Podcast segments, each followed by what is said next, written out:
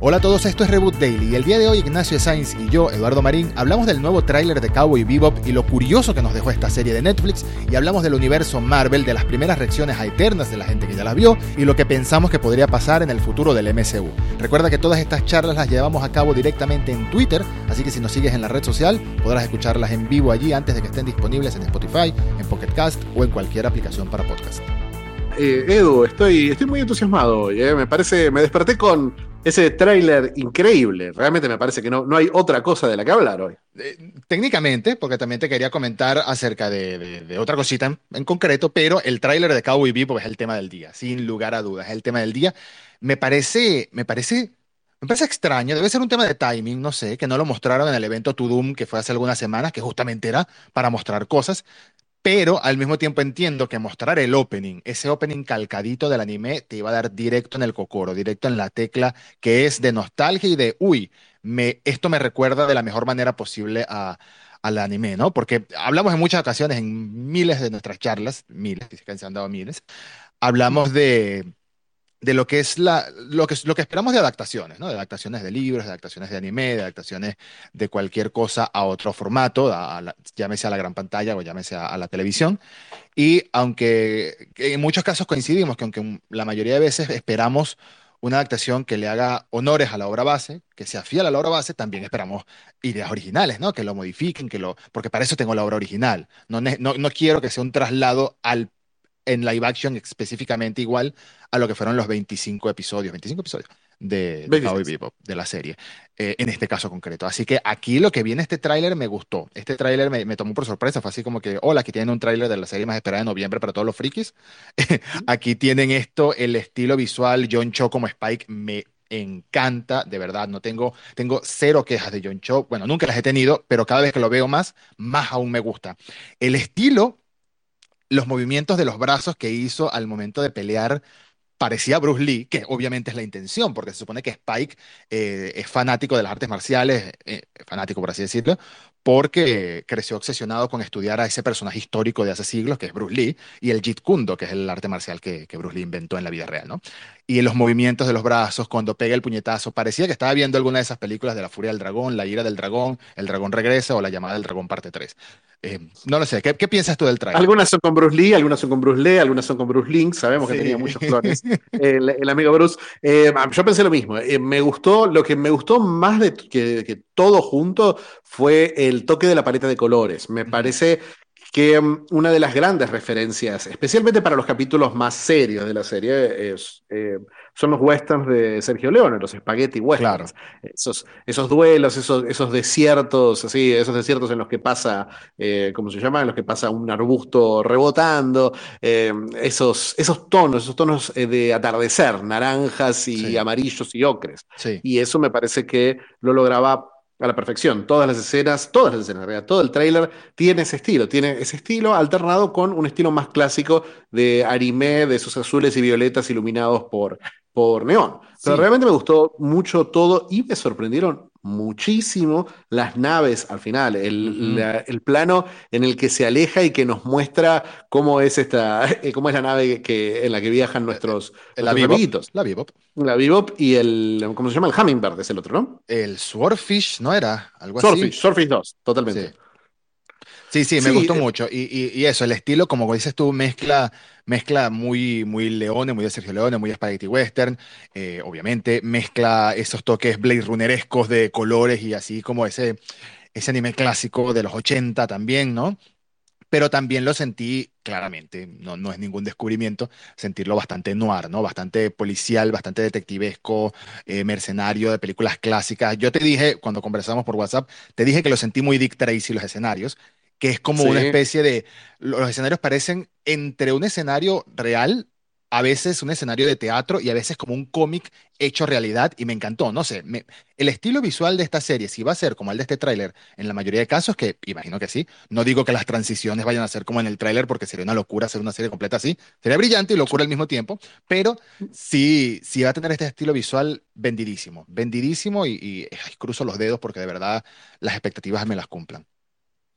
Sí, sí, sí. Bueno, yo tengo las mismas, las mismas esperanzas que vos con, con, que mantengan ese look. Eh, lo detectivesco me llamó la atención y Dick Tracy, me imagino que te referís a la película, la adaptación de 1990 de, claro, claro, de, Warren Beatty, que, que, era, era un poco como un cómic, aún con la tecnología de ese momento, que en, el que, en el que los fondos pintados eran como por ahí demasiado evidentes. Eh, sí tenía ese toque, ¿no? Ese, vestuario con colores imposibles, ese traje amarillo de Dick Tracy. Creo que hay una referencia directa. En el traje amarillo, en el, en el sobre todo amarillo famoso con el sombrero de Dick Tracy y el traje azul de Spike, que es de un azul que jamás ha tenido ropa real en la historia. Debería. Pero pero logra, logra ese efecto, la forma en la que, la, textura que eligieron para que refleje la luz de una forma muy particular, que sea como satinado, me parece genial, me parece brillante todo lo que vimos, la verdad, me encantó Daniela Pineda, me sorprendió muchísimo. Mm. Eh, Mustafa Shakir ya lo habíamos visto en Luke Cage y sabíamos que ese personaje lo iba a hacer sin, sin parpadear. Eh, John Cho increíble. Sí, sí había leído eh, un par de quejas, eh, un, un, oyente me escribió, me escribió al Twitter para decirme, para decirme que sí, que él, lo sentía un poquito más despreocupado a Spike, pero yo sí creo que es parte del tono de los primeros tres o cuatro capítulos nomás, esa cosa de despreocupado. en esos episodios Spike no le importa nada, claramente.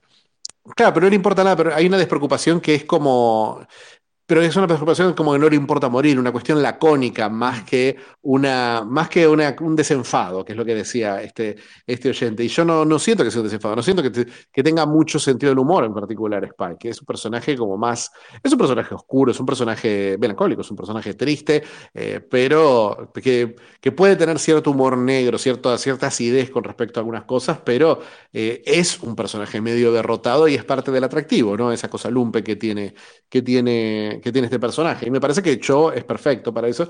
Y también, aunque es verdad que Cho es bastante mayor de lo que uno se imaginaría para, para este personaje, sí creo que Sí creo que también hay códigos en el anime y especial en toda la narrativa japonesa, en el manga, en la que un personaje de 25 años actúa como si tuviera 48 siempre. Claro. Eh, siempre, siempre está esa, esa actitud de, que el de 25 es un gran veterano, el de 15 es el héroe, el de la chica tiene 14, y vos decís, bueno, claro, esta es la forma en la que narran ellos, que en general el japonés narra personajes más jóvenes, que después en todas las versiones live action, aún las japonesas, se suelen aumentar las edades, y acá acá, me parece que era, que era lógico. Es verdad que es un poco más grande de lo que uno se esperaba, pero está fantástico, es la expresión de, Spike y las escenas de acción, que era lo que uno más le tenía miedo, porque jamás lo habíamos visto en una escena de acción, más que como Zulu, que estaba con un, traje y con planos extendidísimos y, un, y siete doble de riesgo, acá sí se, sí se, se entiende ese, ese look. Igual tendremos otro trailer la semana que viene.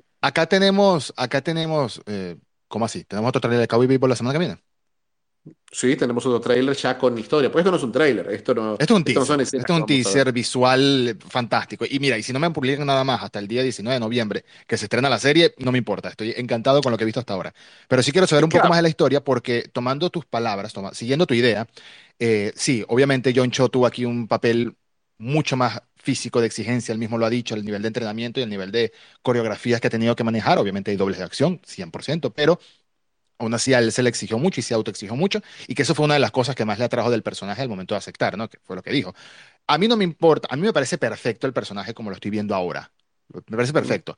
Mi, mi duda es acerca del futuro, ¿no? De si hacen una Cowboy Vivo temporada 2, temporada 3, ya me estoy adelantando, lo sé, pero eh, cuántos años va a tardar y cómo va a estar John Cho para ese momento en cuanto a, a sus capacidades físicas y en cuanto a las exigencias que se quiere exigir a sí mismo, valga la redundancia, eh, para esos años, dentro de dos o tres, cuatro años.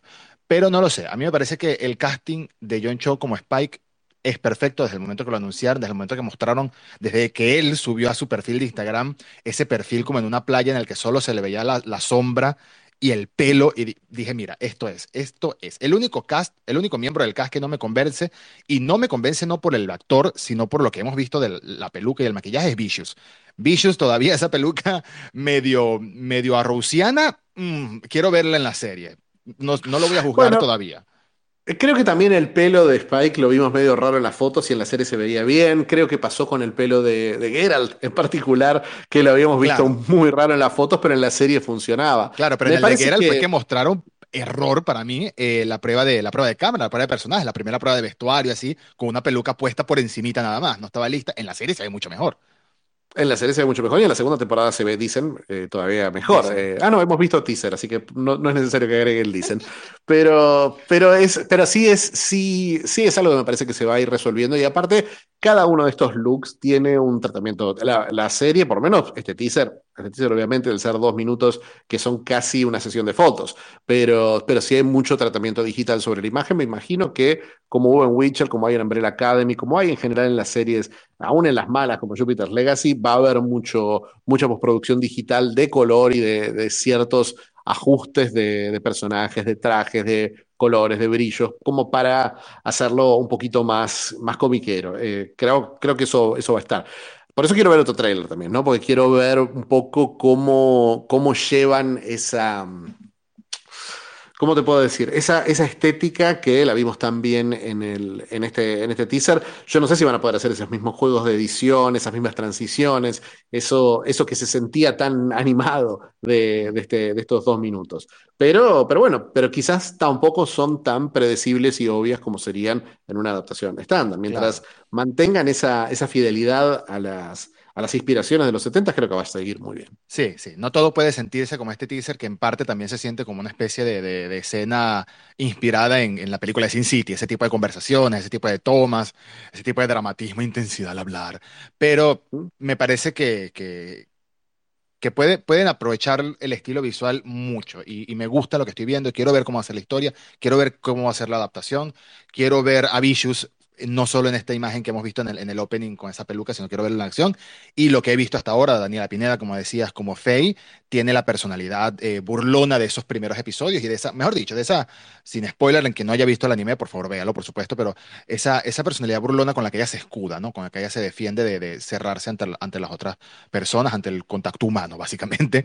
Em, y bueno, el misterio sigue siendo dónde está Ed y dónde está, bueno, Ain ya lo vimos en, unas imágenes, el, nuestro querido Corgi espacial, pero dónde está Ed, quién va a ser Ed, cómo van a interpretar a este personaje tan excéntrico y bueno, no lo sé. Tengo, tengo mucha curiosidad y tengo muchas ganas de verla. Falta un mes exactamente, un mes apenas. Yo creo, creo que van a jugar con algo tipo inteligencia artificial para Ed. ¿eh? Me, da esa sensación porque si fuera un actor, una actriz, una actriz debería ser, eh, no, todavía no la mostraron. Así que vamos a ver, vamos a ver para qué lado lo juegan. Pero yo creo que va a ser algo distinto, un, orco, un, un, GLaDOS. Eh, interesante. Te, te, quería preguntar, ¿viste el tráiler en japonés? No, no lo vi en japonés, lo vi en inglés. Entra a Netflix Japón y mira el término en japonés, te vas a volver loco, no sabes lo que es. claro, porque tengo entendido que son las mismas voces, ¿no? Claro, claro, Megumi Hayashibara, todo, todos estos personajes, todos estos actores clásicos del anime haciendo las voces de, los personajes. Es divertidísimo, replican muy bien la energía del teaser. La verdad es, es como para verla, no me acuerdo, Dastier, creo, nuestro amigo Dastier, estaba diciendo en, en Twitter que, que, bueno, que íbamos a terminar viendo dos veces la serie, una en inglés y la segunda en japonés. 100%, sí, me gusta, la voy a ver así, tienes toda la razón. Voy a, no más terminemos esto, voy a irme a ver el trailer en japonés porque despertaste mi curiosidad. Debe ser, debe ser surreal ver esto en live action con la voz japonesa. Dios, ¿por qué no se me ocurrió antes? No, he estado muy atento a Twitter ah, para haberme enterado de eso ahí viendo, viendo los comentarios que me estás diciendo, pero lo voy a ver, lo voy a ver porque tengo mucha... Ay, no, de verdad, no quiero que me rompa. Netflix, por favor, no me rompas el corazón con Cowboy Bebop, no, no. Y, yo sé que hay gente preocupada porque Netflix está haciendo un live action también de One Piece, así que ese me parece una idea aún más extrema que hacer de, Cowboy Bebop. Creo que es un poco más factible las naves espaciales que los brazos que se estiran de manera normal, con el respeto, bueno, Marvel lo va a hacer con Miss Marvel, pero Marvel es Marvel, ¿no? Tiene, tiene, el dinero para hacerlo bien y la experiencia para hacerlo bien. Pero sí, sí, e, e, en general, las conclusiones con este trailer de Bebop full entusiasmo, full entusiasmo. Y también te quería preguntar, que esa era la otra cosita que quería comentar contigo hoy, te quería preguntar qué opinas de las primeras reacciones de Eternals, que se supone que, bueno, ninguno de los dos ha visto Eternals, que yo sepa, eh, pero ya, ya hubo la premiera anoche y estuvo, estuvo los actores, la alfombra roja, todo ese tema, obviamente, estuvo el meme, el, el video que se hizo viral de Victoria Alonso, la vicepresidenta de, de, de efectos, claramente, si no me equivoco, de, de Marvel Studios, que hablan español. No, presidenta, ahora recién nombrada, perdón, la Argentina presidenta. Mi país, hashtag mi país, dicen. No, vicepresidenta, no, por favor, presidenta de producción, eh, que es presidenta de producción, que es la que organiza los cronogramas, los calendarios de todos, la que retrasó todas las películas. De a ella hay que culpar de los retrasos de Doctor Strange y todo esto, ok, ya sé, ya sé. sí, sí.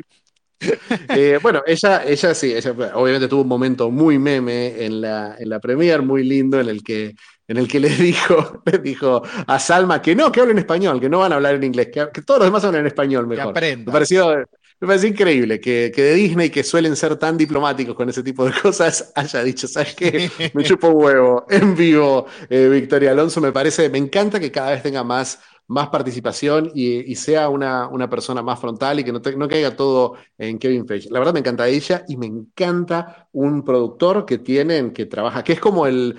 ¿Te acordás que en Game of Thrones tenías a, los Davids, que eran como los, los showrunners, que eran los que más manejaban los personajes de historia visual? Que después, de la temporada 8 los empecé a llamar Destrucción y Desgracia, pero bueno. exactamente, esos mismos, pero tenían a Brian Cogman, que era una persona que era el, encargado de la, de la, sección de mitología, básicamente, como es mm. Pablo Hidalgo en Star Wars. Entonces, ese personaje en Marvel es Nate Moore. Nate Moore es adorable y es un tipo que lo vemos cada vez más en todas las, em, todas las featurettes de Eternals. Nate Moore es el que más habla y que creo que se conecta con las, con las primeras reacciones, porque esta fue la premier, la, primera premier siempre es actores, em, gente ejecutivos y gente que tiene que ver con el medio y una serie, unos 20, 30, 40 influencers. que, porque son, siempre eligen esos influencers porque saben lo que va a ser la reacción. Van a salir y van a decir, oh la mejor película del mundo. Oh my God, a masterpiece, Marvel se supera de nuevo. Entonces, no tiene mucho sentido leerlas. Oh, sorpresa, cuando leí las reacciones hoy, me di cuenta que eran raras, no, no necesariamente negativas, pero era como diciendo, esto nos parece una película del universo Marvel. Algunos eran claramente positivos, diciendo, wow, Marvel está haciendo algo distinto, y otros eran como, bueno, esto, eh, uno que, le, cayeron, le, cayó, le cayó la jauría eh, de Snyder, dijo, esto es como Zack Snyder Justice League, esto es básicamente Zack Snyder Justice League, tiene, es una, una, serie de personajes nuevos presentados de una forma que no nos esperábamos, con un factor estético muy grande, pero a la vez es un desastre de historia. Es una, es una historia que no va para ningún lado, que está cargada de exposición, que es charla y charla y charla sobre el origen de las especies y los celestiales y el universo. Sabemos que hay un fan que le va a gustar mucho eso, pero, pero no es particularmente el fan masivo. Una vez más, eh, para mí, Shang-Chi, Shang a mí me, sorprendió, una película que yo no esperaba para nada y me cerró la boca por completo con no solamente eh, un, homenaje sincero, muy parecido a lo que hace Cowboy Bebop, eh, un homenaje muy sincero al, cine, al cine de los 70, al cine de artes marciales, sino una carencia enorme. O sea, tiene muy poquito olor la película. Tiene toda una, sociedad secreta, tiene una, una, ciudad oculta, un montón de cosas, pero todo lo, mantiene al mínimo. Dice, bueno, no importa, esta película tiene que ir para adelante todo el tiempo. ¿Será que no quiere confundir? ¿Se hace un tema de confusión? ¿Por qué piensa que será eso?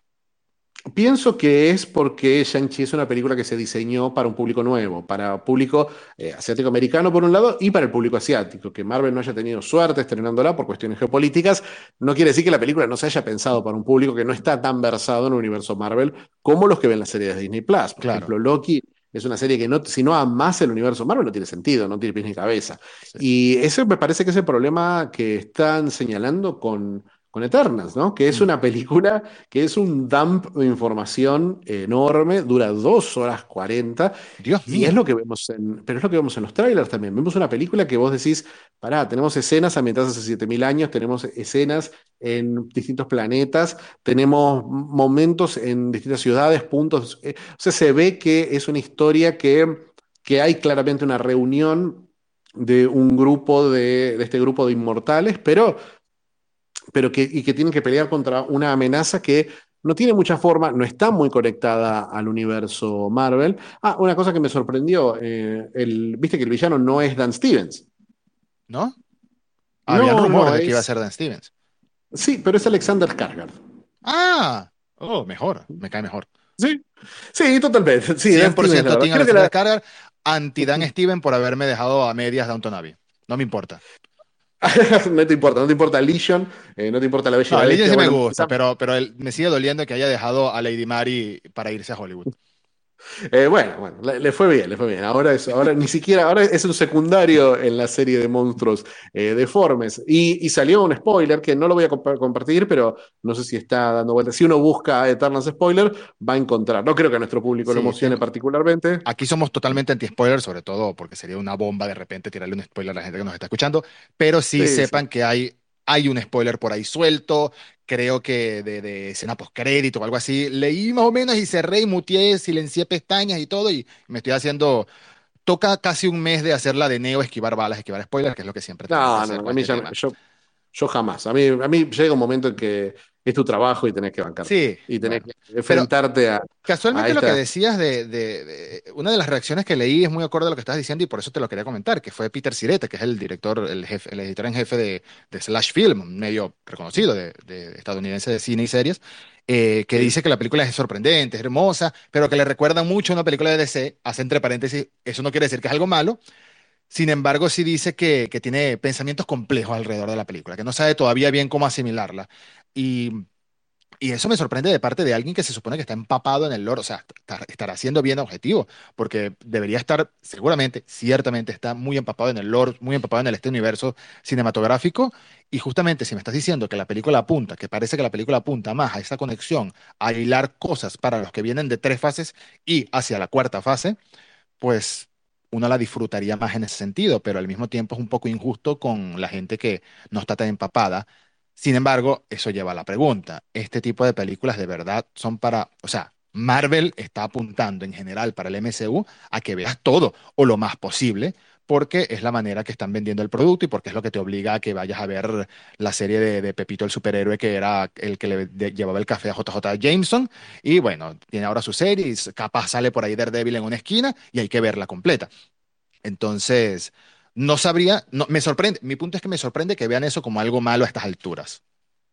A mí, me a mí no me sorprende porque eh, justamente la recepción de Shang-Chi fue tan positiva. Y dentro de todo también Black Widow, porque Black Widow no es una buena película, pero sí es una película que podés ver, podés disfrutar tranquilamente solamente sabiendo. Eh, la, misma película te da todos los datos del antes y el después de. de mm, ¿Cómo se llama? De, de los acontecimientos, sí. Eh, sí, sí, sí, totalmente. Pero pero me parece que Eternals es una película de una época anterior de Marvel. Marvel, uno cree que Marvel es un plan perfecto y matemático que se va desarrollando año tras año, pero no hay cambios de dirección. Y creo que, creo que está muy claro. Eh, por ejemplo, por ejemplo, bueno, todo Marvel TV en general, Agents of Shield misma, eh, la relación de Marflix con, con el cine. Hay, hay, muchos volantazos, muchos cambios de dirección con los personajes, con las historias en, en general. Todo apuntaba a Endgame Infinity War, pero todo lo post Endgame Infinity War Creo que había una filosofía de Marvel de empezar a generar historias eh, self-contained, que son las que vimos este año. Shang-Chi es eso, Eternals es eso, y claramente em, eh, Black Widow es eso.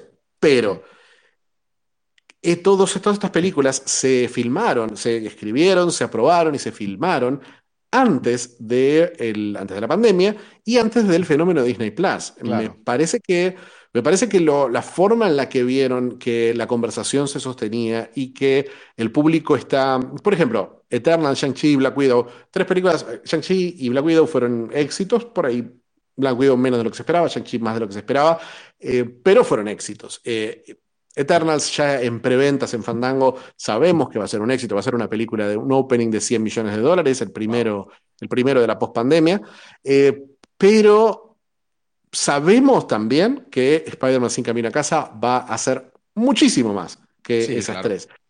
Nosotros manejamos este tipo de sitios, nosotros vemos la cantidad de visitas y el que no ve la cantidad de visitas ve los likes y ve los retweets. Sabes cuando algo explota y Eternals, Shang-Chi, Black Widow le fue muy bien, genera mucho reconocimiento, pero Spider-Man sin camino a casa explotó. Spider-Man sin camino a casa rompió internet. Y lo mismo pasó con, eh, con los momentos clave de WandaVision, pasó con los momentos clave, no tanto de Falcon y Soldado del Invierno, porque sí no es una serie, pero sí de Loki. Loki rompió Internet. Loki, Loki fue cada, cada giro de Loki, más allá de la ejecución dentro de la serie y lo que implicaba para el universo, en particular el final, fue, fue algo que movió una conversación. La misma What If, con toda la modestia que tiene What If, por lo menos en lo que son los medios nuestros, no podemos negar que movió más que Shang-Chi en conversación. Eh, Quizás por la accesibilidad, ¿no? Quizás porque no es lo mismo ir al cine en Estados Unidos a ver una película que ir al cine en Argentina hoy por lo que vale ir al cine y por lo que y por las, las dificultades y por el estado de la pandemia en la que estamos. Pero pero sí está esa, sí está esa, esa conversación que requiere el universo Marvel conectado. Sony lo descubrió, Sony se dio cuenta que, bueno, Venom, por ejemplo, Venom es una película que generó muchísimo más que Shang-Chi y que Black Widow. Mm. Y que Eternals, definitivamente que Eternals, con todo, con toda la, opinión positiva que hay hacia, hacia Eternals, pero también viendo, viendo el fandom me pasó eso, me parece que me parece que esa apuesta que hizo Marvel silenciosamente la están echando atrás. Lo ves en todas las series de Disney Plus, que son o personajes nuevos que están directamente conectados a personajes anteriores. Miss Marvel es de alguna forma un spin-off de, Capitana Marvel. Ironheart es Iron Man. Hawkeye se em, sigue llamando Hawkeye. Hawkeye se sigue llamando Hawkeye y es una continuación directa de la historia de Endgame, porque estamos viendo, bueno, este cabo suelto que nos quedó de Ronin en Endgame, vamos a ver cómo lo continuamos. Y me parece que está muy bien, me parece que lo hacen bien y me parece que Marvel sabe cómo hacer algo que, que no sea hostil para, para, el público masivo. Creo que Loki fue lo más cercano en, en, eso de decir, bueno, si ves esto y no viste lo que pasaba antes, no vas a entender nada. Pero WandaVision, con todos sus, sus reveses, eh, fue una serie que tuvo sus críticas, no, a nosotros nos gustó mucho, obviamente, pero tuvo sus críticas, pero nadie puede decir que no fuera algo que tenía una repercusión directa en el universo Marvel y a la vez que podías disfrutar sin tener el conocimiento enciclopédico, letra por letra, de lo que pasa en el universo Marvel. 100%. Y es lo que hemos hablado en varias ocasiones. Em, hoy en día tenemos una situación en el universo Marvel de que hay, no, no, no te sabría decir, si contamos a todos los Eternas como uno como personajes individuales que pueden tener futuro de manera individual, estamos hablando de 30, 35 personajes probablemente en total, es inviable hacer un mega evento o mantener esa idea de que todo está conectado. Eh, el mismo Avengers Endgame primero que era la segunda parte de dos películas que están conectadas directamente, y segundo que el único momento en el que vimos de verdad a todos los personajes fue una batalla final en un momentico y en un funeral, ¿no? O sea, no, no, no es posible, no es, no va por ahí Marvel actualmente. Para mí, Marvel va para lo que hemos hablado en varias ocasiones, diferentes situaciones y diferentes contextos. Aquí está la historia cósmica con Guardianes de la Galaxia, con Capitana Marvel, con los Skrull, etc. Por acá está la historia más terrícola con Hawkeye, con la nueva Black Widow, con el tema de Falcon y Winter Soldier y todo lo que viene de ahí de la organización esta. Y así, micro, micro no, pequeños mundos eh, dentro del mismo universo, que quizás se hagan crossover, que quizás se crucen personajes con otros, pero cada uno va a tener como su propia historia y su propio villano y su propio propósito, como en los cómics. Es un formato que en los cómics existe y creo que claramente la intención es llevarlo al cine y la televisión ahora. Sí, sí, pero también creo que eh, va a haber una, una, introducción de personajes mucho más lenta y a través de otras películas. Eh, creo que no va a ser este, es una inyección como la que fue ahora de decir, bueno, y tenemos la nueva Black Widow, y tenemos a Shang-Chi, y tenemos Eternals, y no tenemos otro estreno de Disney MCU en el año. Eso, eso no creo que, que pueda pasar. Creo que, creo que lo que estamos, lo que está aprobado a futuro, porque lo que está aprobado a futuro es lo que hablamos ayer, ¿no? Eh, Capitana Marvel 2, Ant-Man 3, Thor 4, Guardianes de la Galaxia 3, Black Panther 2, toda película con un numerito al final.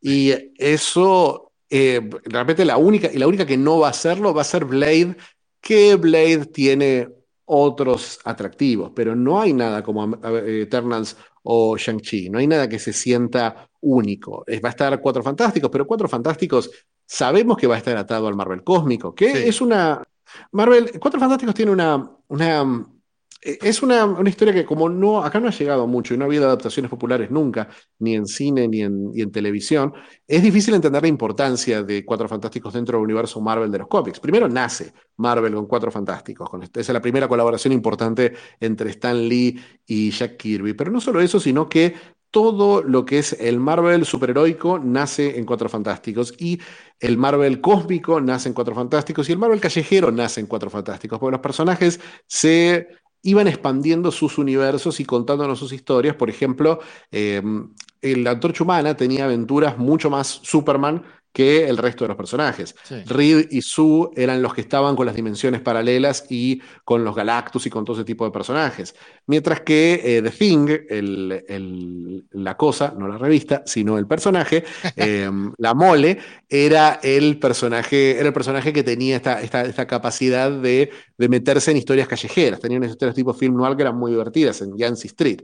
Entonces, sí creo que esos son personajes que nos van a servir para atar eh, estas, estas líneas que vos hablabas paralelas del, universo. Pero sí me parece cada vez más raro ver en el futuro eh, una película de un personaje del que nunca oímos hablar.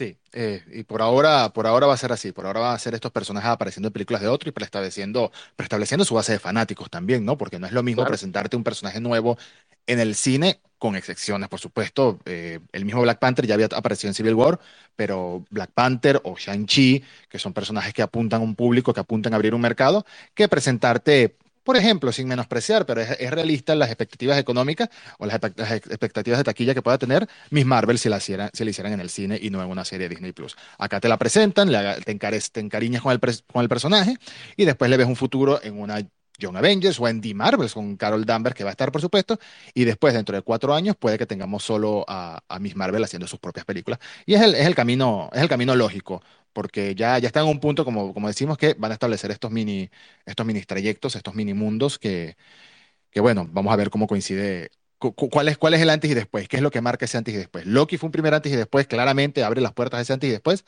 y posiblemente Doctor Strange o el mismo Spider-Man No Way Home, aunque sea de Sony, va a tirar pistas de, de, esas, de, esa, de esa apertura a nuevos mundos, a nuevos universos y de alguna otra forma, porque al final, ya para concluir, mi gran duda no es cómo van a meter a los cuadros fantásticos en este universo, es cómo van a meter a los X-Men. Esa ha sido mi gran duda. Bueno, eso, eso para mí es, es algo que tarde o temprano va, va a ir surgiendo, pero los X-Men los van a meter de una forma integrada con el resto del universo, no como los Eternals. No creo que vuelvan a hacer esto de, sí, existieron siempre, pero, pero tenían un mandato de que no podían y tener que explicarlo en cada tráiler. Me parece que es algo que no se dieron cuenta cuando se complicaban. Y creo que todo tiene que ver con una decisión de que, bueno, Endgame era la jubilación de estos héroes. Mm. Y de repente se dieron cuenta, pará, no podés jubilar héroes en el universo Marvel, porque así no funciona el universo Marvel. El universo Marvel, vos sumás gente, pero la otra gente sigue estando. Eh, y si la gente, el, público es lo suficientemente inteligente como para entender que, eh, que existan nuevas películas no cancela las anteriores y te abre, te abre posibilidades para, para hacer otro tipo de cosas. Entonces, entonces tengo, tengo la esperanza de ver algo, algo interesante por ese lado. perfecto. Creo que, creo que hemos, como dicen por ahí, se ha vendido todo el pescado el día de hoy. Un día muy interesante en temas de, novedades por, por, bueno, por ejemplo, el tráiler de Cowboy Bebop, con el que fanboyamos bastante, y las primeras reacciones eternas que me llamaron mucho la atención y por eso las quería comentar contigo. Pero nada, nos vemos, nos vemos a la próxima de esta misma semana en, otro, en otra charlita de esta. Como siempre, Fichi, un placer charlar contigo. Un placer, Edu. Nos vemos mañana. Nos vemos. Chao a todos. Gracias por escucharnos. Chao, chao.